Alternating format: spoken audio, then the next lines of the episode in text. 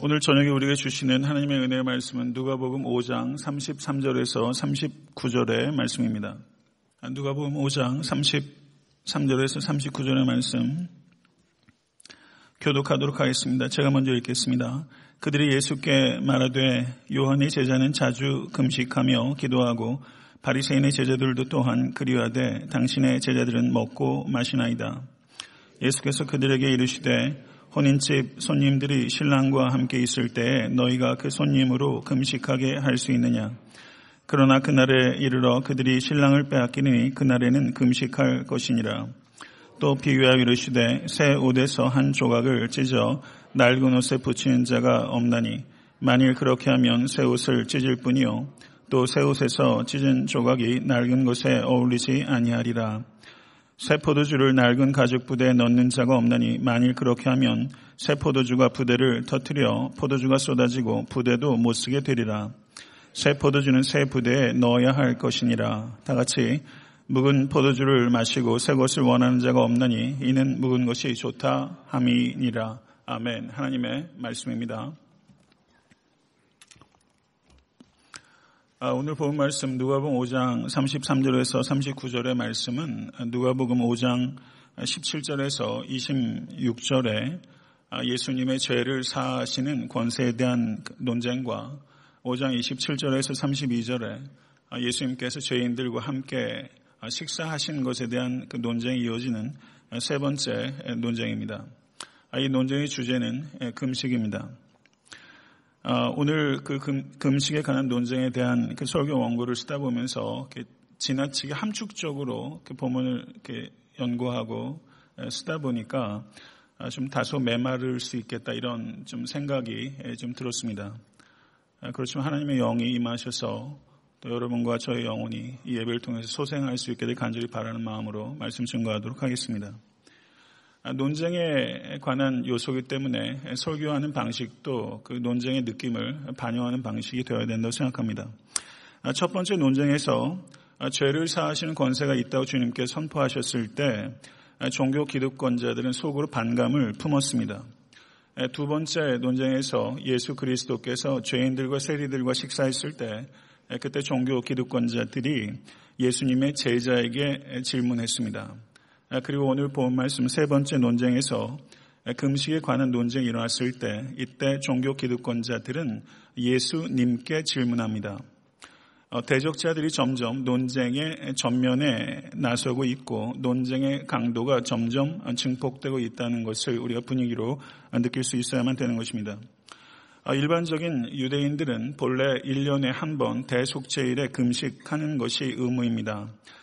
그런데 역사적으로 국가에 큰 위기가 닥치거나 재난이나 기근의 때에 금식하곤 했습니다. 그런데 세례 요한의 제자들과 바리새인들은 일반적인 유대인들보다 훨씬 더 금식에 힘을 썼던 것으로 보입니다. 잘 아시는 대로 누가복음 18장에서 예수님께서 비유로 가르치실 때 18장 12절을 보게 되면 바리새인들이 나는 일회에 두 번씩 금식하고 또 소득에 11조를 드리나이다 라고 이야기한 것을 아실 것입니다. 실제 바리새인들은 일주일에 두 번씩 금식했고 월요일과 목요일에 금식했던 것으로 알려지고 있습니다. 그리고 세례 요한의 제자들은 그 스승인 세례 요한을 본받아서 금욕적인 삶을 살았고 그래서 세례 요한의 제자들도 다른 유대인들보다는 탁월하게 금식에 힘을 썼던 것입니다. 이렇게 바리새인과 세례 요한의 제자들의 금식의 동기는 달랐지만 그들의 금식은 자기 부인의 수단이 아니라 자기 과시의 수단이었습니다. 더더구나 자기가 금식함으로 말미암아 어, 금식을 통해서 타인의 신앙을 어, 판단하는 어, 시금석으로 사용했다는 것을 우리가 깊이 생각해야 될 필요가 있습니다. 종교 기독권자들이 예수님께 이렇게 말합니다. 당신의 제자들은 먹고 마시나이다. 라고 말합니다. 공격의 칼끝은 사실은 예수님의 제자를 향한 것이 아니라 예수님 자신을 향하고 있습니다. 이에 대해서 예수님께서 대답하시기를 혼인집 손님들이 신랑과 함께 있을 때 너희가 그 손님으로 금식하게 할 수 있느냐? 그러나 그 날에 이르러 그들이 신랑을 빼앗기리니 그 날에는 금식할 것이니라 라고 예수님께서 대답하셨습니다. 예수님의 이 말씀의 의미는 금식 자체의 가치나 금식 자체의 효용성을 부인하시거나 과소평가하신 것이 결코 아닙니다. 잘 아시는 대로 예수님께서 광야에서 40일 동안 금식하신 후에 사탄의 시험을 받으셨습니다. 그럼 마태복음 6장 16절에서 18절을 보시게 되면 금식에 대해서 예수께서 가르치셨습니다. 마태복음 6장을 보게 되면 6장 1절부터 4절까지 구제에 대해서 가르치셨고 5절부터 15절에 기도에 대해서 가르치셨고 6장 16절에서 18절에 금식에 대해서 가르치셨습니다. 예수님께서는 경건에 있어서 가장 중요한 세 가지 요소를 가르치신 것입니다. 예수님께서 경건 생활에 있어서 구제하는 일들과 기도가 반드시 필수적인 것이라면 금식하는 건 역시 반드시 필수적이라고 가르치신 것입니다. 마태복 6장 16절을 보게 되면 예수님께서 이렇게 말씀하십니다. 금식할 때 너희는 외식하는 자들과 같이 슬픈 기색을 내지 말라라고 말씀하셨습니다. 여기서 금식할 때라고 예수님께서 말씀하신 것을 볼 때 예수님께서는 그리스도인들이 금식할 것을 기대하셨다는 것을 우리가 알 수 있는 것입니다. 그리고 사도행전을 보셔도 예수께서 부활 승천하셨을 때 초대교회에 금식이 있었다는 것을 우리가 알 수 있습니다. 사도행전 13장 2절을 보셔도 안디옥 교회 성도들이 주를 섬겨 금식할 때 성령께서 그들에게 말씀하셨다라고 이야기합니다. 사도행전 14장 23절을 보셔도 교회에서 장로들을 택하여 금식 기도하며 저희가 그 믿은 바 주께 부탁하였다라고 기록하고 있는 것을 볼 수 있습니다. 초대 기독교 공동체의 훈련 규범이었던 디다케라는 중요한 문서가 있습니다. 근데 그 디다케를 보게 되면 이런 내용이 있습니다. 외식하는 자들처럼 금식하지 마십시오. 그들은 월요일과 목요일에 금식합니다. 바리새인 이야기하는 것입니다. 그러나 우리는 수요일과 금요일에 금식합니다. 이렇게 디다케에서 이야기하고 있습니다. 이와 같은 모든 증거들을 볼 때 초대 기독교 공동체에 있어서 금식은 매우 중요한 경건의 일부였다는 것을 우리가 받아들여야만 되는 것입니다.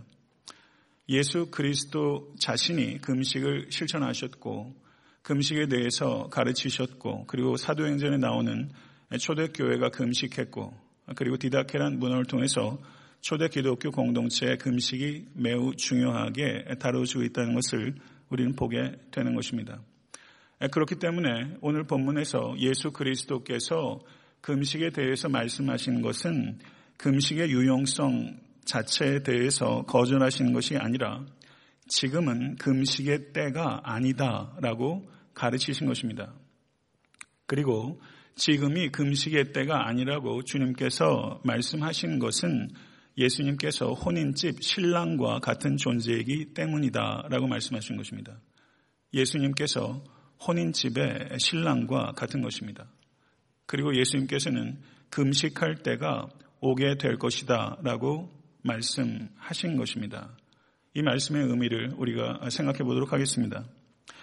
구약 성경을 보게 되면 하나님을 종종 신랑이라고 표현하고 있는 것을 우리는 발견할 수 있습니다. 가령 이사야서 54장 5절을 보셔도 이는 너를 지으신 이가 내 남편이시라 그의 이름은 만군의 여호와이시며 내 구속자는 이스라엘의 거룩한 자시라. 아멘. 여기에서도 하나님을 남편이라고 묘사하고 있습니다. 그리고 예레미야 31장 32절을 보셔도 이 언약은 내가 그들의 조상들의 손을 잡고 애굽 땅에서 인도해 내던 날에 맺은 것과 같이 아니할 것은 내가 그들의 남편이 되었어도 그들이 내 언약을 깨뜨렸습니다. 여호와의 말씀이니라. 같은 두 가지 용례를 제가 예를 들었지만 구약 성경에서 하나님을 신랑으로 묘사하고 있다는 것입니다.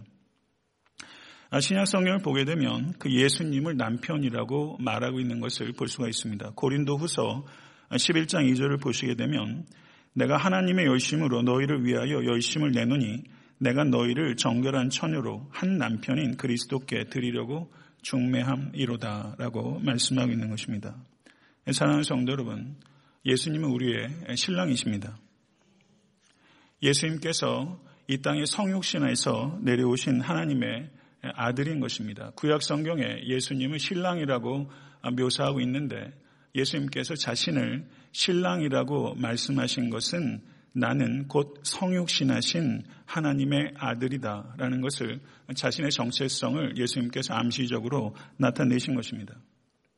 사랑하는 성도 여러분, 올 한 해도 많은 관계들을 맺으면서 살아오셨을 것입니다. 인간관계 참 중요한 것입니다. 군신 관계 중요하죠. 그리고 사제 관계 중요하고요. 부부 관계 중요하고 교우 관계, 성도 관계 다 중요한 것입니다. 각각의 관계가 다 중요하지만 그 관계의 중요성의 질 다른 것입니다.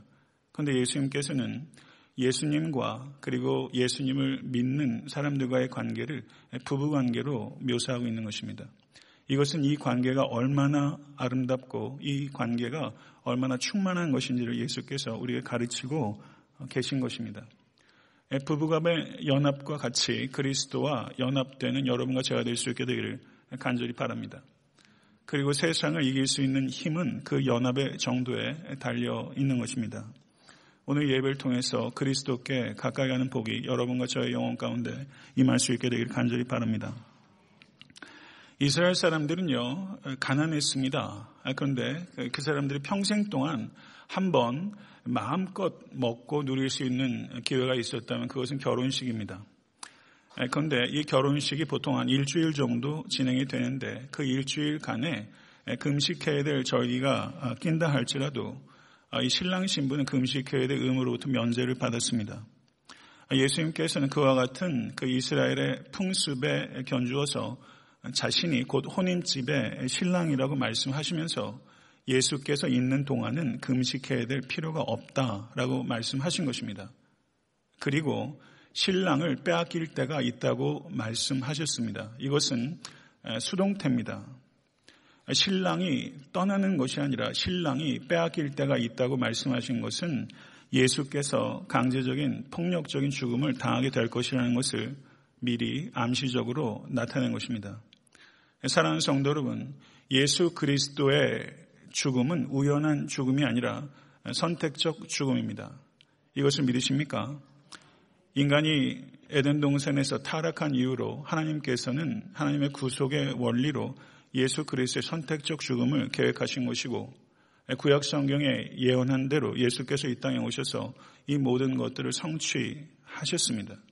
선택적 죽음으로 말미암아 우리가 값없이 선택받아 구원을 얻게 된 것을 진심으로 받아들이실 수 있게 되기를 간절히 바랍니다.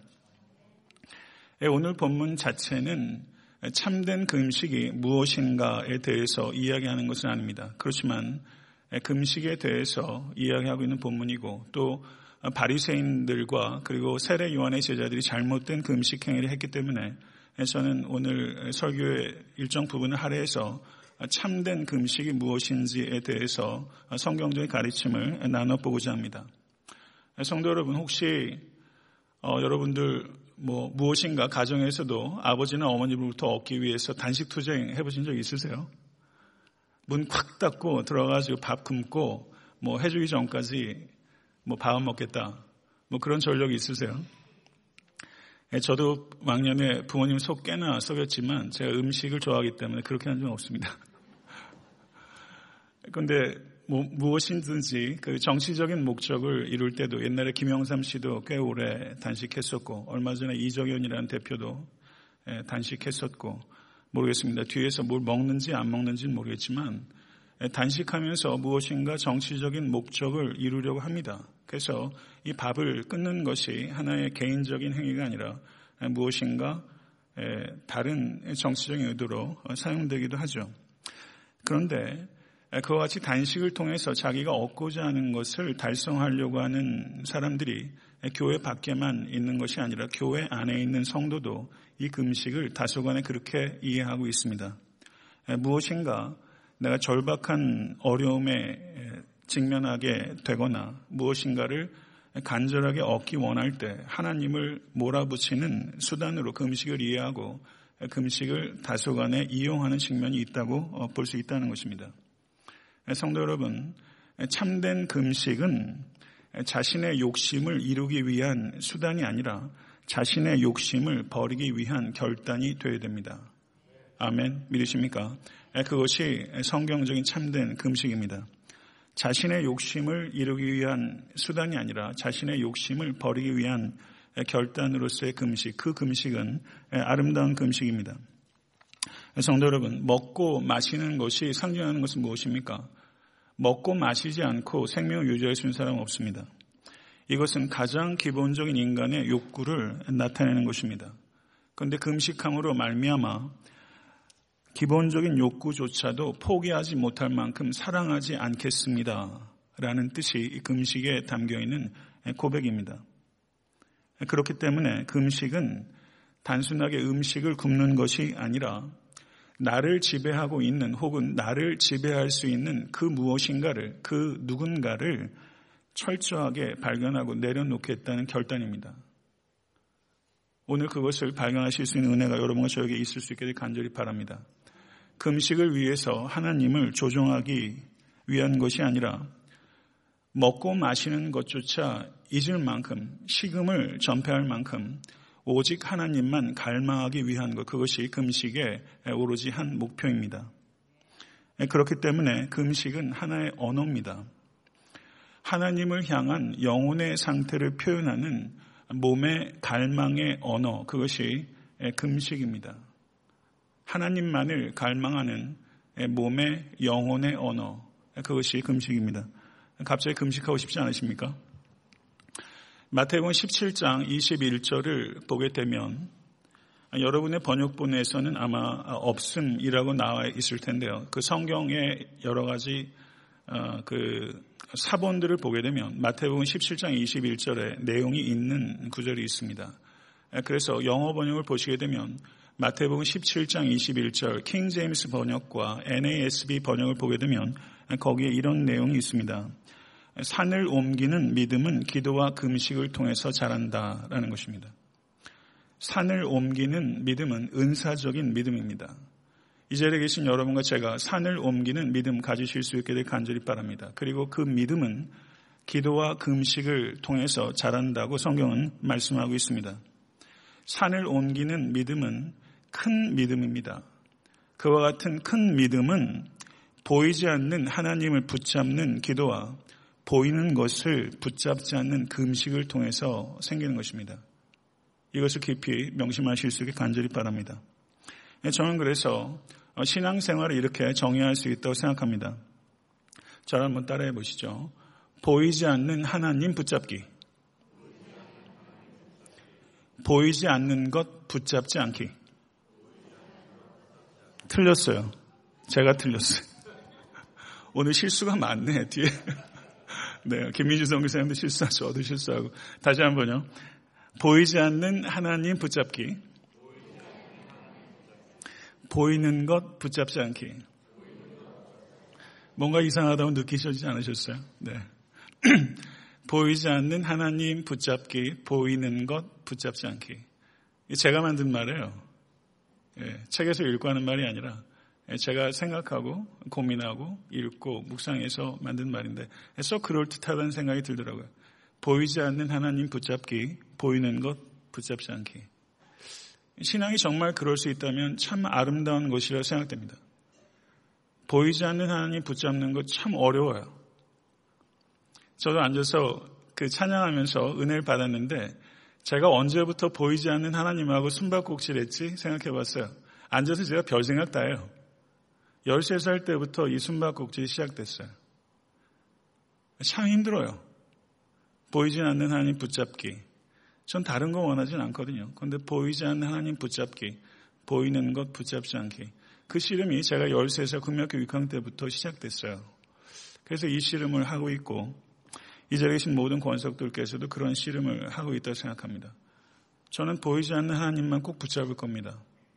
여러분들께서도 보이지 않는 하나님 꼭 붙잡으실 수 있게 되기를 간절히 바라고 혹시 그런 간절한 갈망이 다소나마 쇠퇴에 계신 분이 계시다면 오늘 이 예배를 통해서 보이지 않는 하나님 꼭 붙잡으려는 그런 여러분의 열정이 살아나는 이 저녁 시간 될 수 있게 되길 나사 예수 그리스도 이름을 간절히 축원합니다. 사랑하는 성도 여러분, 영적으로 각성하고 영적으로 성장하는 것은 저절로 되는 법이 없습니다. 목회자인 저도 매일매일의 삶 속에서 그리고 매월, 매년의 삶 속에서 영적인 각성과 영적인 성장을 정말 갈구합니다. 그렇지만 그것은 절대 거저 주어지지 않습니다. 신앙 연주가 쌓인다고 주어지지 않고 목사라고 주어지지 않습니다. 영적 각성과 영적 성장은 사랑하는 성도 여러분 훈련을 통해서 이루어지고 그리고 그 중요한 훈련 가운데 하나 금식입니다. 성도 여러분 그리스도인은 이 땅에 우리의 죄를 대속하기 위해서 오신 초림의 주님을 기뻐하며 잔치하고 이 땅에 하나님의 나라의 완성을 위해서 다시 오실 재림의 주님을 기다리며 금식하는 존재입니다. 성도 여러분, 잔치한다고 했을 때 영어로 feast라고 말하고요. 금식하는 것을 fast라고 말합니다. 일종의 워드 플레이를 하는 거예요. 사랑하는 성도 여러분, 예수 그리스도께서는 언약의 성취로 이 땅에 오셨었습니다. 믿으십니까?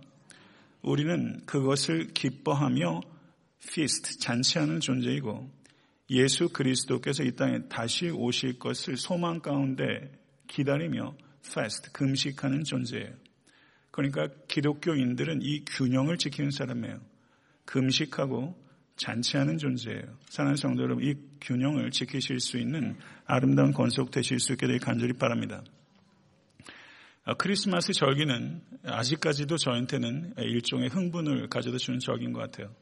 그래서 하루 종일 저 캐롤 들어요. 예, 방에 있어가지고. 예, 그래서 제 방에 있으면 크리스마스 느낌이 확 납니다. 그래서 뭐 클래식 캐롤, 재즈 캐롤, 어쿠스틱 캐롤, 그냥 좋은 음식, 좋은 음식이랍니다. 제가 좀 배가 고픈 모양. 오늘 제가 금식했거든요. 금식에 대한 설교를 하려다 보니까 그래도 찜찜한 거예요. 그래도 금식이라도 하면서 이런 설교를 해야지 해서 제가 점심하고 저녁을 금식을 했어요. 그러다 보니까 이제 말끝마다 이제 음식 얘기가 나오고. 네. 네, 그 대강절 절기는요, 확실히 좋은 것 같아요. 그래서 저도 그런 그냥 영감 있는 음악들을 좀 이렇게 찾아보고 들어보려고 하는 노력을 하는데요. 저는 이번 크리스마스가 여러분에게 잔치가 되기를 바랍니다. 그런데 그 잔치를 준비하면서 금식하는 것, 대강절기에 저는 좋다고 생각해요. 디다케를 보게 되면 수요일과 금요일 날 초대교회 공동체가 금식했습니다. 양일간 금식하는 거 뭐 쉽지 않을 거예요. 그렇지만 세 끼씩 금식하는 거 어려울 수 있습니다만은 금요일 날 저녁 한 번이라도 대강절이 지나서 크리스마스가 다가오려면 그래도 이제 금방입니다. 한 금요일 날 정도는 금식할 수 있지 않을까. 그래서 내가 페스트해서 누군가가 피스트할 수 있도록 잔치를 벌일 수 있도록 사랑하는 성도 여러분 한 끼 식사가 한 10불 정도로 생각하면 한 두 끼 정도 금식하면 20불이에요. 예, 그렇죠. 금식을 통해서 구제원금 드리는 것 의미 있지 않겠어요? 그래서 이 페스트하고 피스트하는 이 균형이 여러분과 저에게 있을 수 있게 되 간절히 바랍니다. 예, 고작 두 끼 굶었는데 예, 뱃속에서 꼬르륵 꼬르륵 소리가 나고 난리도 아니었어요. 뱃속에서 그런 소리가 나면 당황스럽습니다. 그런데 이 위장이요. 버릇없는 아이 같다는 것을 또 느끼는 거예요. 두 끼 식사에 아주 버릇없는 아이처럼 위장이 난리가 납니다. 종교개혁자 마틴 루터가 이런 말을 했습니다. 육체는 심하게 불평하는 습성이 있다. 육체는 심하게 불평하는 습성이 있다. 육체를 들어주면 들어줄수록 아주 버릇없어집니다. 버릇없는 아이 같은 이 육체를 다스리실 수 있는 여러분과 제가 될 수 있게 간절히 바랍니다. 이렇게 금식을 통해서 우리는 이 버릇없는 아이 같은 위장을 다스리면서 위장의 노예가 아니라 위장의 주인이 됩니다. 이것이 금식을 통해서 우리가 배우게 되는 것입니다. 위장의 주인이 되면서 이 참된 금식의 유익이 삶의 모든 영역으로 퍼지게 되고 인간의 가장 이기기 어려운 욕구가 식욕, 정욕, 물욕, 뭐 그 외에도 욕구가 굉장히 다채롭지만 이 세 가지 범주 안에 거의 들어간다 볼 수 있을 것입니다. 금식을 통해서 우리가 식욕을 다스림으로 인해서 그 유익은 정욕과 물욕을 다스릴 수 있는 대로 발전할 수 있다는 것입니다. 성도 여러분, 누가복음 5장 36절 38절에 예수께서 또 이렇게 말씀하십니다. 비유로 이르시되 새 옷에서 한 조각을 찢어 낡은 옷에 붙이는 자가 없느니 만일 그렇게 하면 새 옷을 찢을 뿐이요 또 새 옷에서 찢은 조각이 낡은 것에 어울리지 아니하리라. 새 포도주를 낡은 가죽 부대에 넣는 자가 없느니 만일 그렇게 하면 새 포도주가 부대를 터뜨려 포도주가 쏟아지고 부대도 못 쓰게 되리라. 새 포도주는 새 부대에 넣어야 할 것이니라. 이렇게 가르침을 심화시키셨습니다. 새 포도주는 새 부대의 구호죠. 이 구호 자체를 다 알고 이 말씀 좋아합니다. 그러나 새 포도주는 새 부대라는 이 말씀의 진정한 의미를 갖는다, 깨닫는다면 이 말씀이 가지고 있는 위험함을 우리는 보게 되는 것입니다. 낡은 옷과 낡은 가죽 부대는 무엇을 상징합니까? 그것은 둘 다 신축성이 없다는 것을 의미하는 것입니다. 오늘 설교의 주제는 제목은 유연성입니다. 낡은 옷을 생배 조각에 붙이게 되면 이 생배 조각이 수축하면서 낡은 옷 조각을 끌어당기게 되면 낡은 옷이 필경에는 해지고 터지게 됩니다. 낡은 가죽 부대에 새 포도주를 넣게 되면 낡은 가죽은 마르고 그리고 그 포도주가 가지고 있는 당분 때문에 그것이 딱딱해집니다. 그런데 새 포도주가 들어감으로 인해서 발효하는 과정을 통해서 가스가 발생하게 되고 그 가스의 압력을 견디다 견디다 못 견디게 되면 낡은 가죽 부대가 펑 하고 터지게 되는 것입니다. 낡은 가죽 부대와 낡은 옷이 가지고 있는 문제는 경직성입니다. 성도 여러분, 저도 국민학교 6학년 때부터 예수 믿었습니다. 그것이 벌써 30, 거의 얼추 37년 전입니다. 여러분들 언제부터 예수님 믿었습니까? 예수님 믿으면서 여러분 유연해지고 있습니까? 아니면 더 경직되고 있습니까? 올 한해 살면서 여러분들은 얼마나 더 유연해지고 있습니까? 낡은 옷과 낡은 가죽 부대가 상징하는 것은 경직된 율법주의라면 새 포도주와 새 옷이 상징하는 것은 우리 주 예수 그리스도께서 이 땅에 가져오신 생명의 복음입니다. 율법주의로는 복음을 담을 수 없다는 뜻입니다. 성도 여러분, 유대인들은 구약 성경에 있는 613가지의 율법을 어떻게든 다양한 삶의 환경 속에서 그 말씀을 순종하면서 살려고 613가지의 율법을 이렇게 고치고 저렇게 고치고 해석하고 확장해서 수천 가지의 규범을 만들었습니다. 그것이 집대성된 것이 주 3세기의 미시나라는 책입니다. 그렇게 새로운 삶의 환경에서 하나님의 말씀을 원리를 추출해서 적용하려고 하는 이 유대인들의 노력은 여러분도 본받아야 고 저도 본받아야 하는 것입니다. 이 의도는 매우 순수합니다. 그런데 문제는 랍비의 해석과 적용이 나중에는 이것이 점점 중요성이 부각되더니 구약의 율법과 랍비의 해석과 적용이 동등한 무게를 갖기 시작한 것입니다. 그래서 율법을 사랑해서 어떻게든 적용하려고 했던 선의가 율법주의가 되고 형식주의가 되어버린 것입니다. 이것을 우리는 경계해야 됩니다. 사랑하는 성도 여러분, 율법에 대한 잘못된 열심으로 그들은 자기 의와 자기 교만에 빠지게 됐고 그리고 그 결과 자기 잣대로 다른 사람들을 정죄하게 이른 것입니다. 우리도 자기 잣대로 다른 사람의 신앙을 판단할 때 참 많이 있습니다. 판단해야 될 상황들이 있기는 합니다. 그렇지만 사랑하는 성도 여러분, 자기 열심, 그리고 자기 기만, 자기 의에 빠져서 자기 잣대로 함부로 다른 사람들 인생과 신앙에 대해서 판단하는 것은 매우 조심스러운 것입니다. 그래서 마가복음 7장 8절에서 9절의 말씀을 보시게 되면 너희가 하나님의 계명은 버리고 사람의 전통을 지키느니라. 또 이르시되 너희가 너의 전통을 지키려고 하나님의 계명을 잘 버리는도다라고 말씀하시면서 예수 그리스도께서 계명과 전통을 대조하고 있는 것입니다. 성도 여러분, 신앙생활을 오래 하게 되면 계명을 버리고 전통을 지키게 될 수 있는 위험이 여러분에게도 있고 특별히 목회자인 제게 있을 수 있습니다. 성도 여러분, 전통은 비본질이라면 계명은 본질입니다. 결국 예수 그리스도께서 유대 종교 기득권자들에게 비판하신 것은 그들이 본질과 비본질의 위치를 뒤바꿔 버렸다는 것입니다. 여기에 유대인의 문제가 있고 여러분과 저의 문제가 있는 것입니다. 사랑하는 성도 여러분, 언제 들어도 그리고 얼마든지 반복해도 참으로 의미 있고 훌륭한 경구가 있습니다. 제가 누차 설교를 통해서 강조하고 세상금이 양육할 때도 강조하는 말입니다. 이 말씀을 여러분의 영혼에 새길 수 있게 되기를 바랍니다. 자, 한번 따라해 보시죠. 본질에는 일치를, 비본질에는 자유를, 모든 것에는 사랑을, 본질에는 일치를, 비본질에는 자유를, 모든 것에는 사랑을. 정말 이렇게 실천할 수 있는 인간이 있다면 탁월한 인간입니다. 이렇게 신앙생활 할 수 있다면 참 견고한 성도라고 할수 있습니다. 이것을 다른 말로 말하면 본질에는 강철 같고 비본질에는 갈대같이라고 요약할 수 있습니다. 그런데 유대인들은 정반대로 했습니다. 아니 여러분들도 저도 정반대로 할 때가 많았다는 것을 이 시간 고백하게 됩니다. 우리는 본질에는 갈대 같고 비본질에는 강철 같았습니다.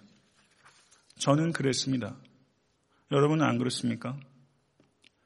중요하지 않은 비본질적인 것들을 그리스어로 뭐라고 말하냐면요. 아디아포라라고 말합니다.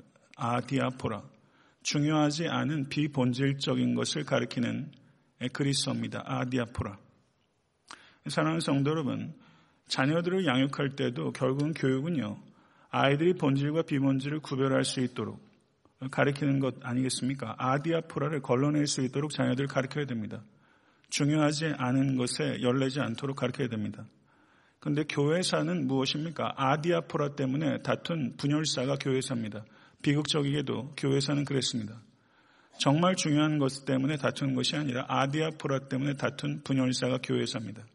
그리고 많은 이민교회의 역사도 사실은 아디아포라 때문에 다툰 분열사라고 할 수 있을 것입니다. 성도 여러분, 말씀을 맺겠습니다.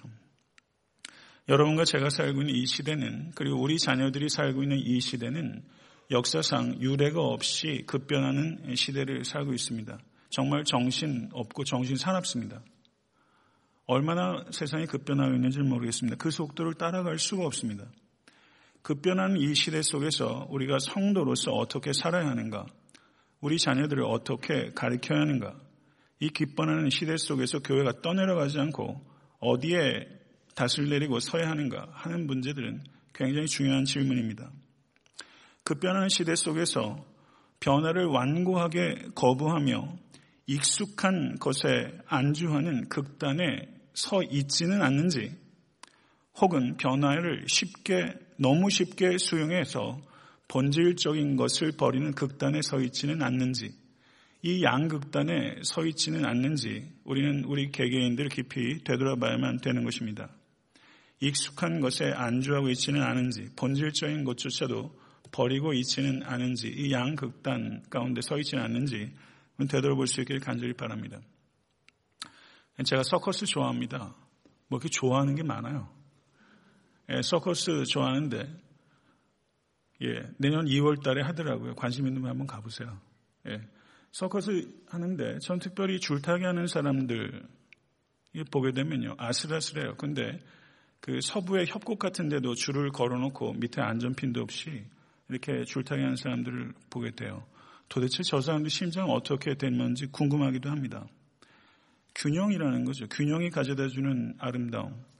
저도 이제 남자 나이 50입니다. 그러다 보니까 균형에 대한 욕심이 자꾸 생겨요. 어느 한쪽으로 경도되지 않고 균형을 잘 지키고 싶어요. 균형이 없고 지나치게 되면 사랑도 아름답지 않습니다. 항상 뭐든지 절제가 있을 때 아름다움을 갖습니다. 절제미가 없는 것은 아름답지 않습니다. 그런데 개인의 비극도 제 자신의 개인사를 봐도 저도 극단에 치우칠 때가 많이 있었고 극단 이 것을 지나치게 좋아할 때도 있었습니다. 그런데 극단의 것을 좋아하고 극단의 언어를 하게 되면 그것은 굉장한 비극을 가져오게 됩니다. 그런데 개인사뿐만 아니라 사회 역사도 사회가 어느 한 극단으로 치닫게 되면 그 고통이 민족에게 크게 오게 되는 것이죠. 그런데 우리가 살고 있는 이 시대의 문제는 양극화의 문제가 있는 것입니다.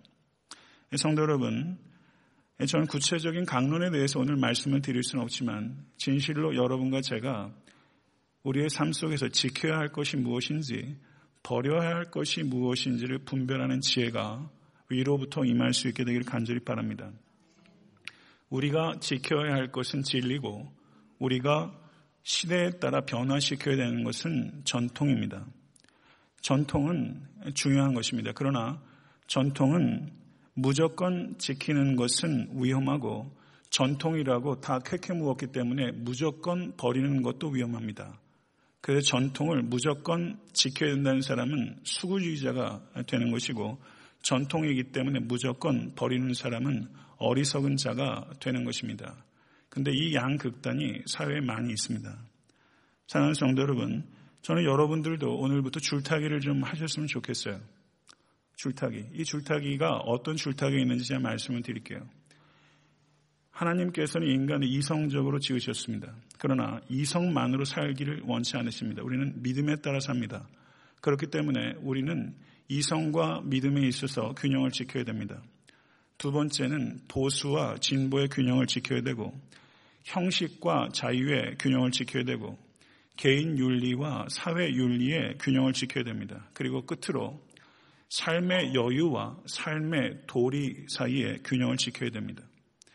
개인의 삶의 여유만을 너무 탐닉하다 보면 타인을 위한 삶의 도리를 무시하기 쉽고 타인을 위한 삶의 도리만을 이야기하다 보면 삶의 여유가 없이 지치기 십상입니다.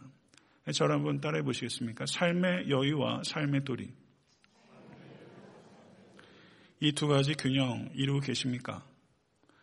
제가 말씀드린 것 외에도 우리가 균형을 가져야 되는 많은 요소들이 있습니다. 이 균형, 이 탁월한 균형 가져가십시오. 그래서 부끄러움이 없는 그런 성도로 또도 부끄러움없는 목사로 또 한 해를 또 마감하는 이 시점에 더욱더 성장할 수 있게 될 간절히 바라고 이와 같은 균형이 있을 때 여러분과 저도 더욱더 건전해지고 더욱더 강력해집니다.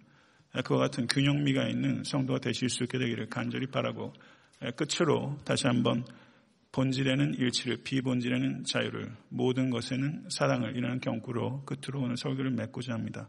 기도하겠습니다. 존귀하신 주님, 이 땅에 생명의 주인으로 오신 주님, 그러나 그 주인께서는 생명을 버리심으로 모든 믿는 자들에게 생명을 주셨습니다.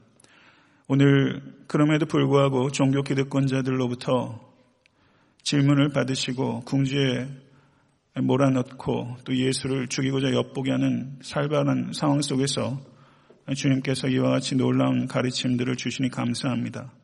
아버지 하나님 오늘 저녁에 이 자리에 목마름을 가지고 나온 주님의 권속들을 기억하사 몸의 욕구조차도 내려놓고 오직 여호와 하나님만을 갈망하는 영혼이 될 수 있도록 우리를 지켜 주시옵소서.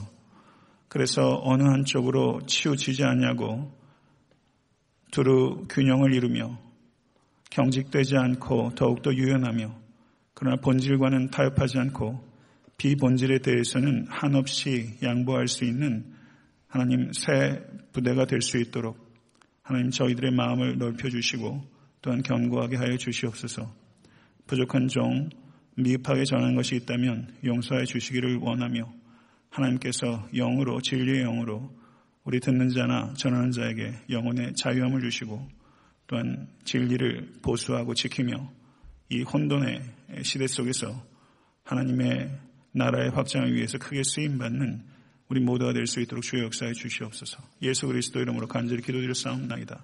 아멘.